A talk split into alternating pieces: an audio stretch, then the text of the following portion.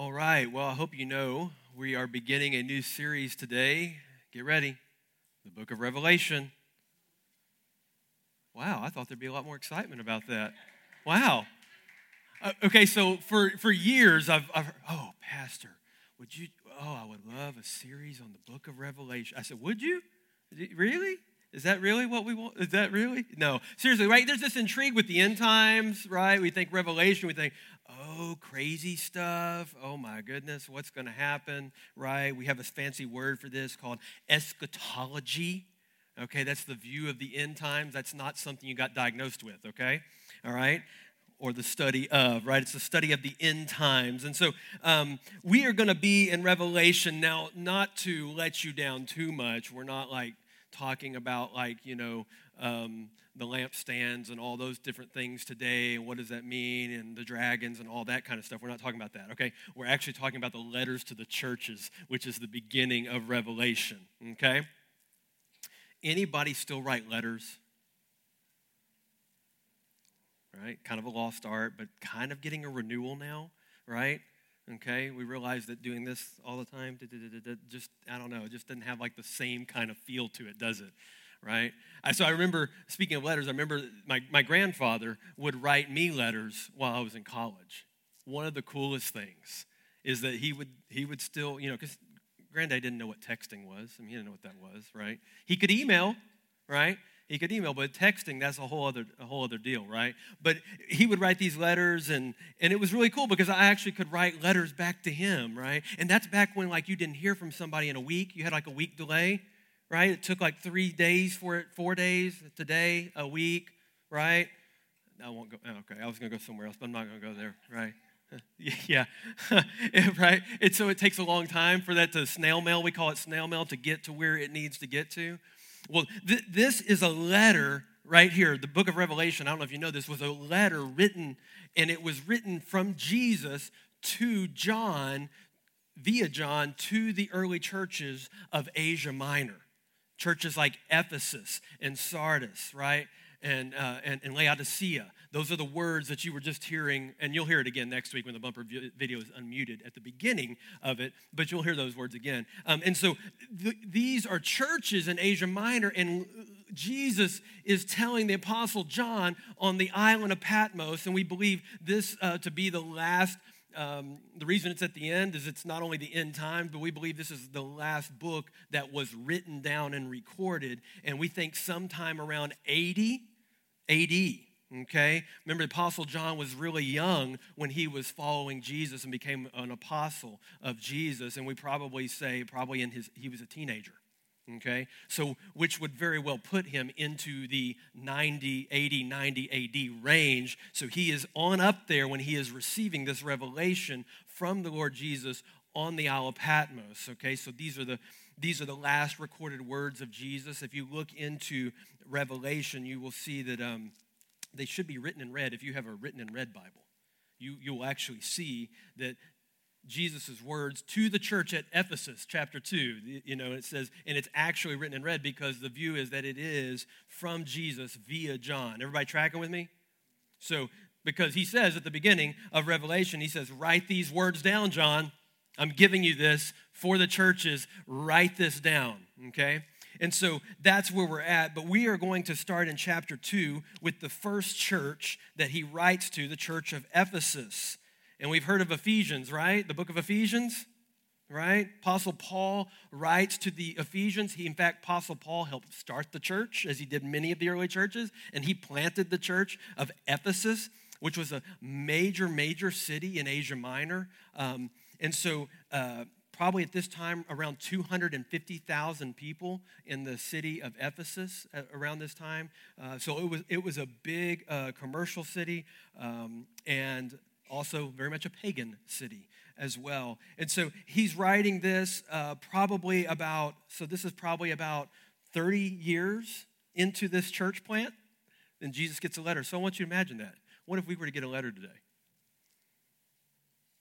Okay? Now this church technically is like eighty-five years old, okay? But but we, we kind of did a restart revitalization starting back almost five years ago. What if we were to get a letter today? Like, Dennis goes and checks the mail and hear from Jesus. opens up the, opens up the letter, what would it say? I have a feeling it would say many of the same things that it's saying right here to the church at Ephesus and to the church of Laodicea. The reason that these letters are so important is because they inform us today. So one little challenge to you this week, write a letter and send it. It's, it'll maybe be kind of refreshing to you, right? Instead of a text, maybe write an actual physical letter, right? And at camp, when we went to youth camp, we would actually send letters to ourselves. I don't know if y'all ever did this. Like, they would give you, like, an envelope, and they would give you, uh, anybody do this at youth camp? Or is it just me? Okay, that was just me. Isaiah did it? Okay, good.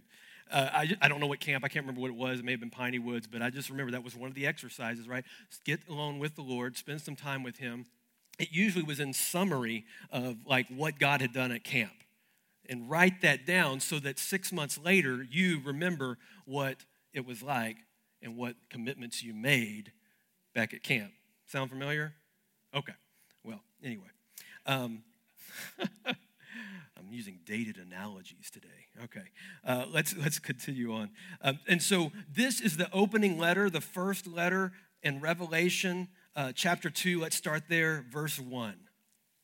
To the angel of the church in Ephesus write, the words of him who holds the seven stars in his right hand, who walks among the seven golden lampstands. This is Jesus speaking to Ephesus. I know your works, your toil, your patient endurance, and how you cannot bear with those who are evil, but have tested those who call themselves apostles and are not, and found them to be false.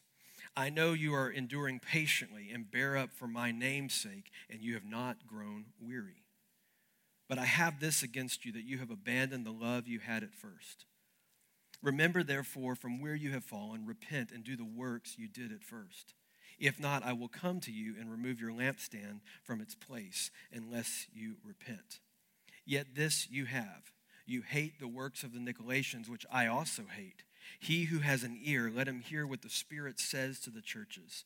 To the one who conquers, I will grant to eat of the tree of life, which is in the paradise of God. Father God, we come to you in the name of Jesus, and we ask, Holy Spirit, that you would enlighten us today. For apart from your enlightenment, we cannot understand. So we pray for a mind of understanding today. God, we pray for ears to hear. God, we pray that as your word goes forth, Lord, that there will be um, this amazing um, uh, receiving and empowering of the Holy Spirit as you do your transforming work in and through us, not because we uh, have done anything to earn that, but be because the grace of Jesus has been bestowed upon his family.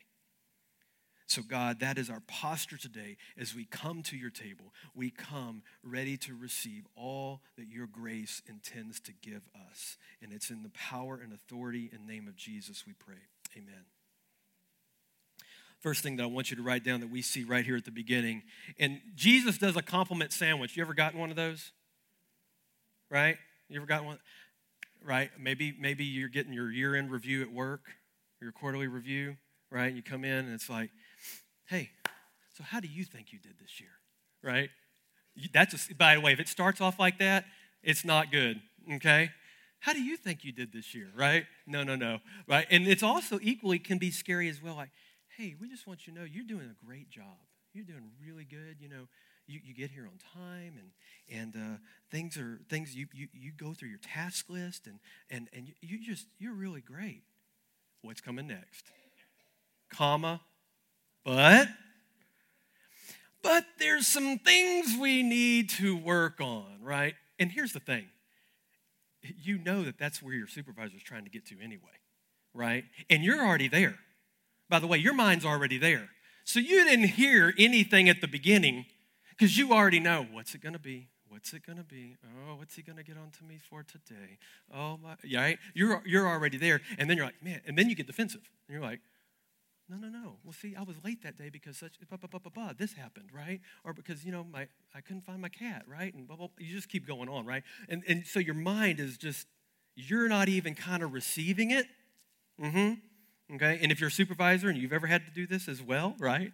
Right? Principal, teacher, right? Maybe even to a student, a teacher-student relationship, right? So it's good to say the things that you are doing well, and there's nothing wrong with that. Just be careful that you don't just go into total H R mode. Okay? Agreed? Okay. Some of the H R professionals are like, hey, wait, we're trained in this. This is what we do, right? Here's the deal. Jesus says, hey, you're doing these things really, really well. And he's being absolutely genuine because Jesus is genuine. He's saying, you are doing these things well. Here's what you're doing well. He says, you're testing things. Like, you're not allowing false teachers to come in and just kind of like preach whatever they want to preach and teach whatever they want to teach. No, you're holding them, holding them like we talked about in First Thessalonians. You're holding them and, and you're it, through the word, you're deciphering it. You're filtering it through the word to test it, to see, is this good or is it bad, right? And that's that's what he's saying. He's saying, you're, you, you're good at testing. And you're good at knowledge. Like, you've got the knowledge thing down. You've got the testing thing down. You are doing the right thing. But, right? But, you've abandoned your first love. You can write this down. What we see at the church at Ephesus is we see right actions and wrong heart.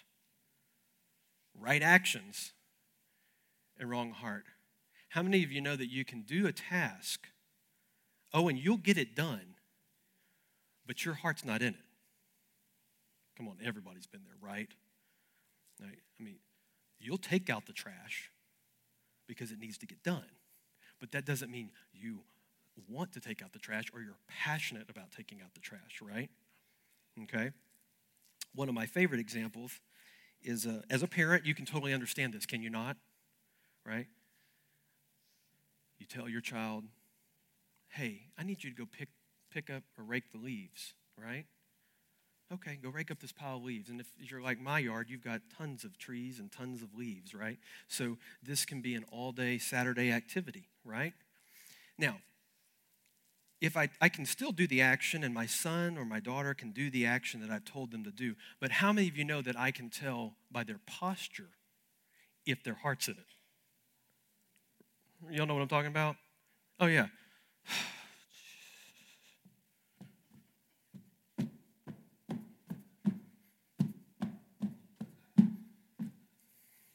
Yeah? Anybody? Anybody? Okay. I see there's finger pointing going on over here. There? Okay. Um, you can no, totally relate to that if if, you, if you're a parent. Yeah. It, it, that's I testify to that because I've seen it happen. And, and you're actually visualizing your children right now as I do that, right? And so you know that you can have the right action, but you can have the wrong heart. You know that you they can get the task done, but that doesn't mean that they're totally into it.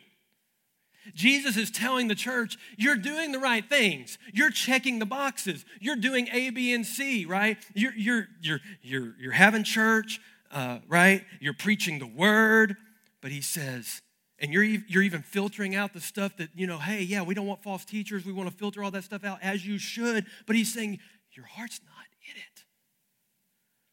You're going through the motions. I uh Y'all ever been there?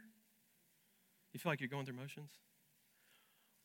So, uh, in December, I remember telling Jody, I, uh, she said, what's wrong? I said, I'm, I just feel like I'm just shuffle here to this event, shuffle here to this event, go to this event, do this, do that. Y'all know what I'm talking about. And it's like, I feel like I'm just... like autopiloting through December. And I was quite down about it, to be honest with you, because I, I, I felt it was just like, it just felt like a series of do this, do this, do this, do this. I will say one of the highlights was marrying uh, Mark and Laura, so that was a nice up in December, yes. And so uh, that was, God said, hey, I'm, I'm gonna, I'm gonna, I'm going to kind of peel back um, uh, your autopilot here, and I'm, I'm gonna just give you this blessing. And he does that. And he shakes us up. But I just felt that I was going through those motions much of December. Anybody can relate to that? Right, you know, company parties and this event, that event, and well, everything, right? December gets crazy. And I just didn't feel like I had I had my passion in, in that particular time, in that particular, that particular season. And I think there were a number of reasons for that, as we'll get into here in a minute. It, it's like uh, my dad said, my get up and go had done got up and gone. You ever had that? Uh-huh. Um, That's a definitely Ken Heyman, which I'm sure he stole it from somebody. But anyway, he, he definitely likes to say that one. But you know, you know what I'm saying? Like, you're just not in it. You just don't have, and that, I believe that's kind of where the church at Ephesus was. And if we're not careful, our church can get that way or feel that way. So you say, Pastor, what? We, we should do these things, right? We should detect false. Absolutely, we should do all these things. But what is Jesus saying? Jesus is saying ultimately here, he says, I want your heart. I want your heart. That's why you can write down the second thing. The second point is that the remedy is to return to your first love. If you feel distant, I got a call from somebody this week that said, I feel distant from the Lord. I feel like, you know, I'm kind of like out in the ocean just drifting away, and like I have, I don't feel connected. I don't feel fulfilled. And here's what I said. I said, the good news is that you feel the conviction of the Lord. You feel the conviction of the Holy Spirit. That means that he is in you and that the Lord is drawing you back to himself. And he's saying, come back. I have not moved. I have not changed. I'm the same yesterday, today, and forever. And then I said, well, what are you going to do about it? Right? What are you going to do about it? Right? Jesus gives us the remedy. He says, if this is, if this Ephesus, U B C, if this is how you are, Travis, if this is how you are, and things have grown stale, if things have grown weary, and, and you feel like the passion is lost, here is the remedy. The remedy is, verse four, but I have this against you. You have abandoned your love at first. Here's the remedy, verse five. You need to remember, therefore, from where you have been, repent, which means do a one eighty, and do the works that you did at first. Two words, first love. Return to your first love. Let's break that down. Two words. First word is what? First. Do you know how you move from your first love? Your first love becomes your second, third, and fourth love. You tracking with me? Don't just skate over first. First is there for a reason. The reason that when you first met Jesus, you were so excited, you were so in love with him, is because he was first. He wasn't second. He wasn't third. He wasn't fourth. He wasn't fifth. For the first time in your life, you were pursuing someone greater than yourself. Amen? Someone who created you, someone who made you, someone who knows you intimately, knows the very number of hairs on your head. The Lord is to be first. Love the Lord your God with all your heart, with all your soul, with all your might. That's the Shema. That's what every young Hebrew child would learn, Deuteronomy six. You shall love the Lord your God with all your heart, soul, mind, and strength. All completely first. Jesus said, seek first the kingdom of God and his righteousness, and all these things shall be added unto you, not seek third, fourth, fifth, or sixth. You see, the reason we get into this where we forget or abandon our first love and things become rote and things become monotonous and we lose the passion is because we are not seeking him first. We're seeking our comfort first. We're seeking our satisfaction first. We're seeking our recreation first. But we are not seeking him first. You say, what happens when we're not first? I'm glad you asked. You can turn to Matthew thirteen. Matthew thirteen, verse twenty. Jesus gives this parable that is very clear of what happens when he is not first. You remember he tells this parable of the soils. He says that there was this farmer and he scattered seed on the soil, and he tell, talks about four different soils. But in Matthew thirteen, verse twenty, he explains to his disciples, here is what it means. Here's the explanation. As for what was sown on rocky ground, this is the one who hears the word and immediately receives it with joy, yet he has no root in himself. He endures for a while, and when tribulation and persecution arises on account of the word, immediately he falls away. As for what was sown among thorns, this is the one who hears the word, but the cares of the world and the deceitfulness of riches choke the word, and it proves unfruitful. Friends, that's what it means to lose your first love.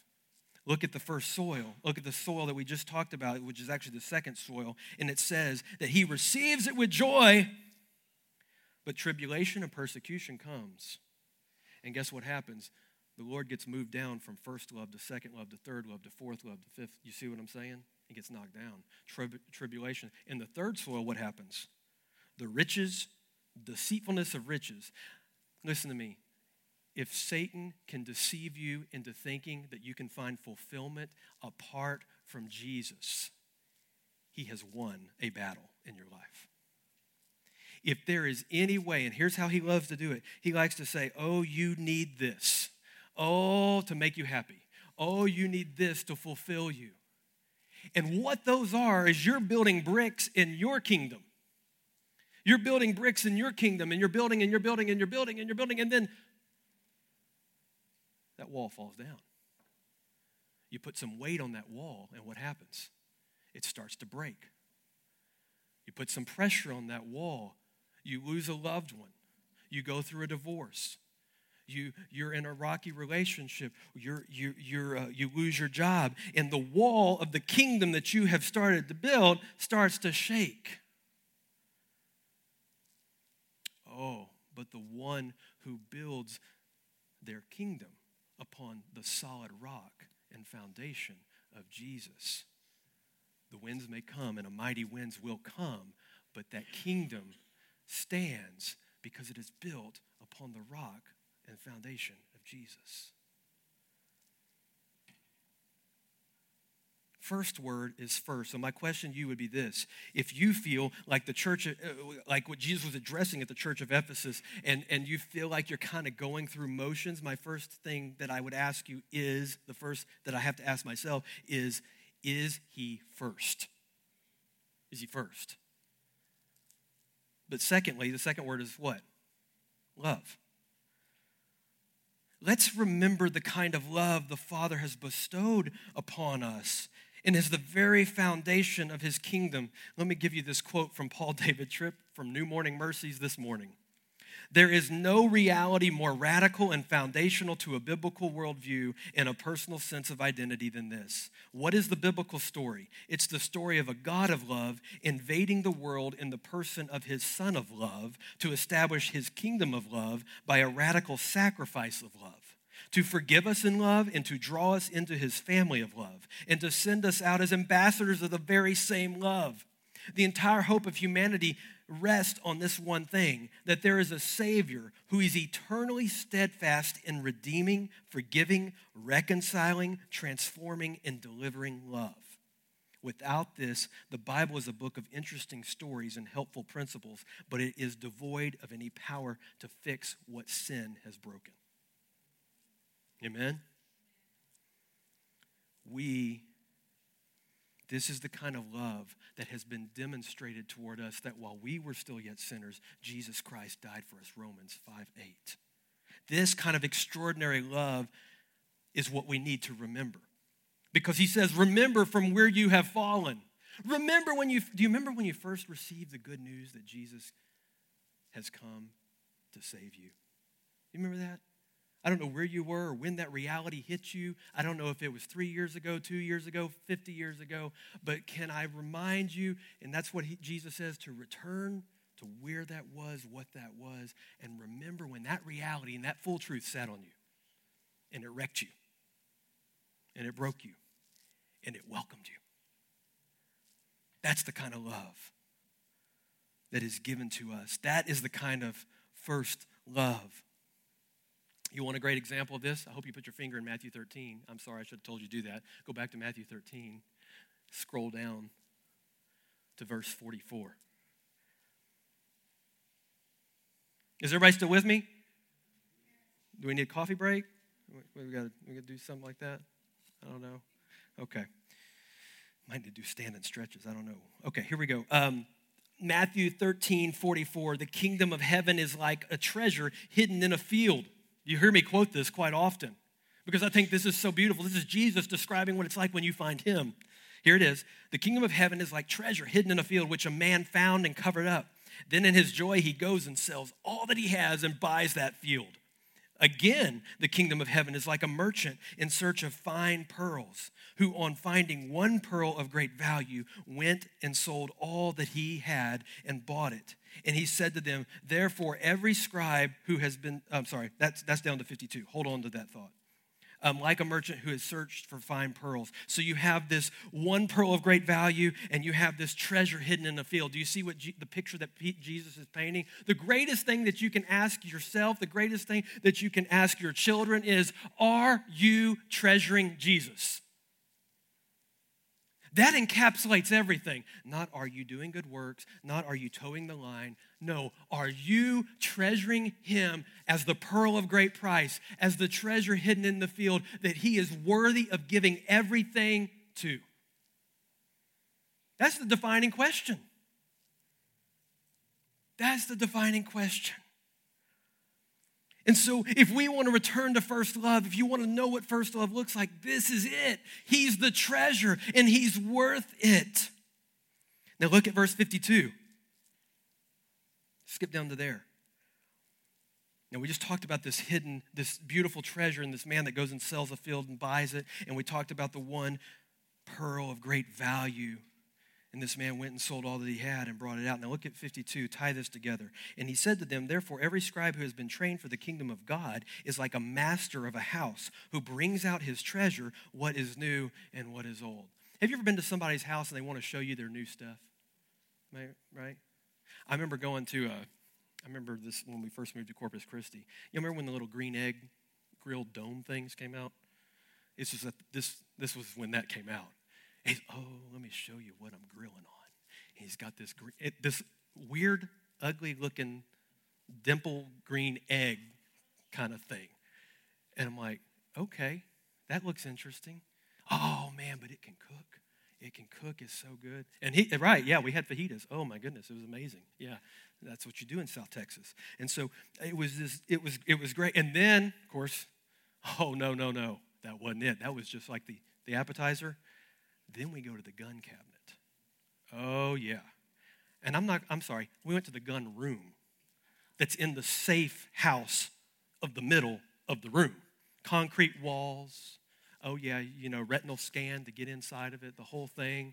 And you go in there, and there's every firearm that you can ever imagine from Texas, the Battle of Texas, all the way forward. It's got them all, right? It's a, right? And he just, he's like, oh, yeah, look at this and look at that. Oh, my goodness.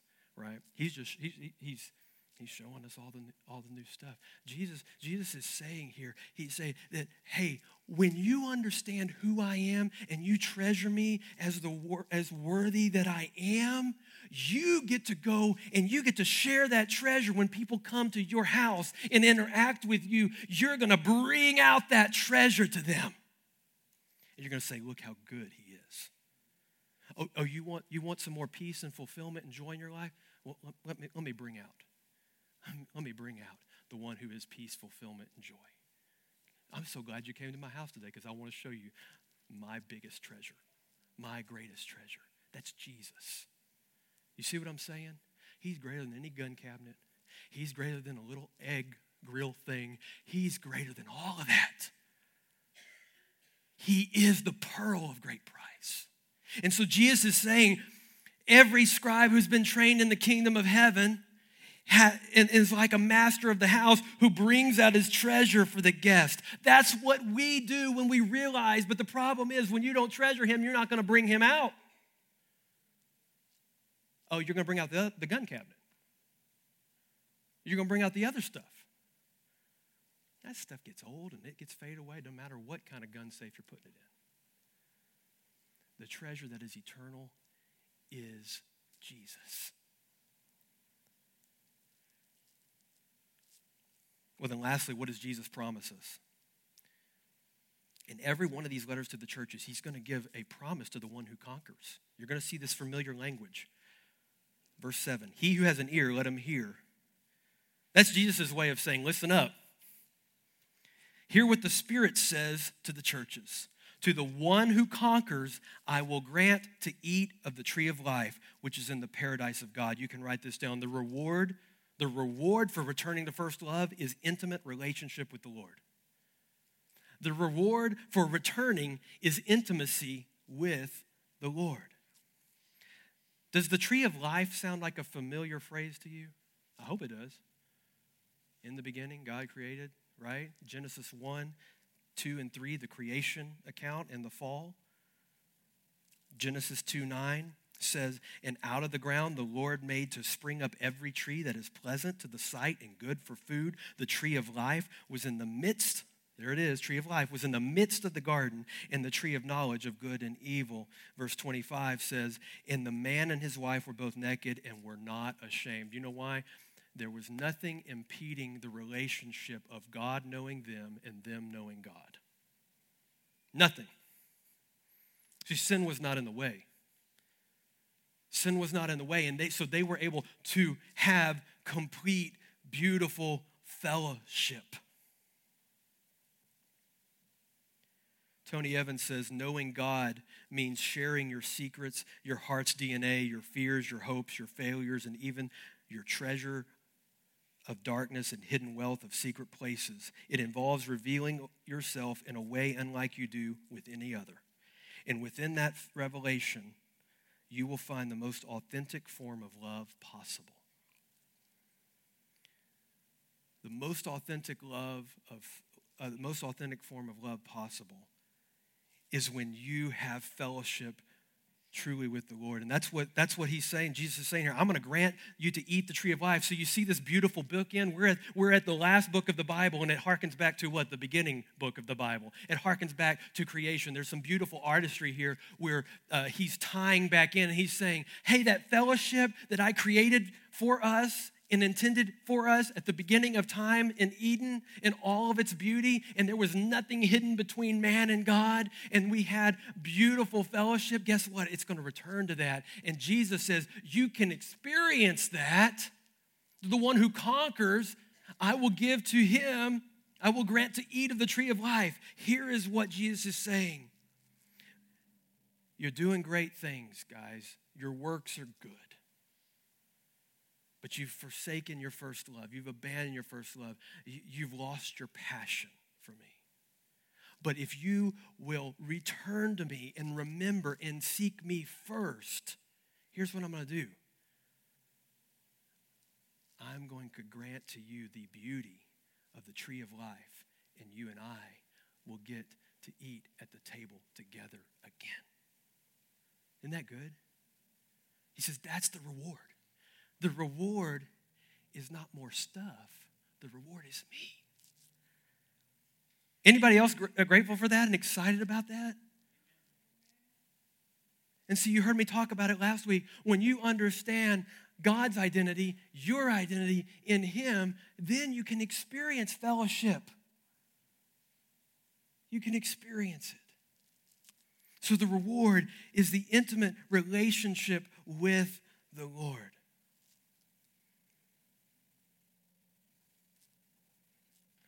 Maybe I shouldn't say this, but if you don't want that, I don't know why you'd repent. Just being honest, like, if you don't want that kind of intimacy and closeness with the Lord to be known by him,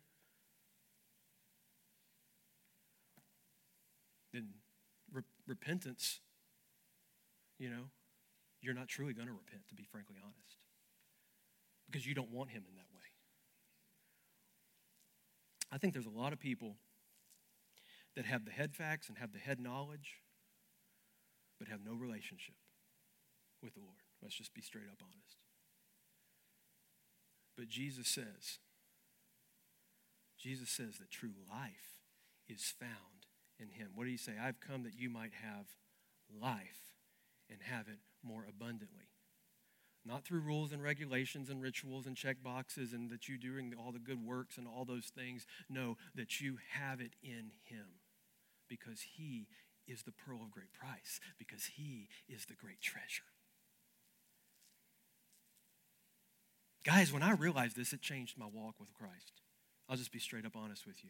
When I heard when I heard this and realized, and I, that, you say, why does he keep quoting the pearl of great price and the treasure? Because I want you to know that he is the treasure. And until you get that, you're going to seem like things are empty. You're going to seem like things are not fulfilled. I've said it before, and we'll close with this. If you want fulfillment, if you want to be known, then you need to know him.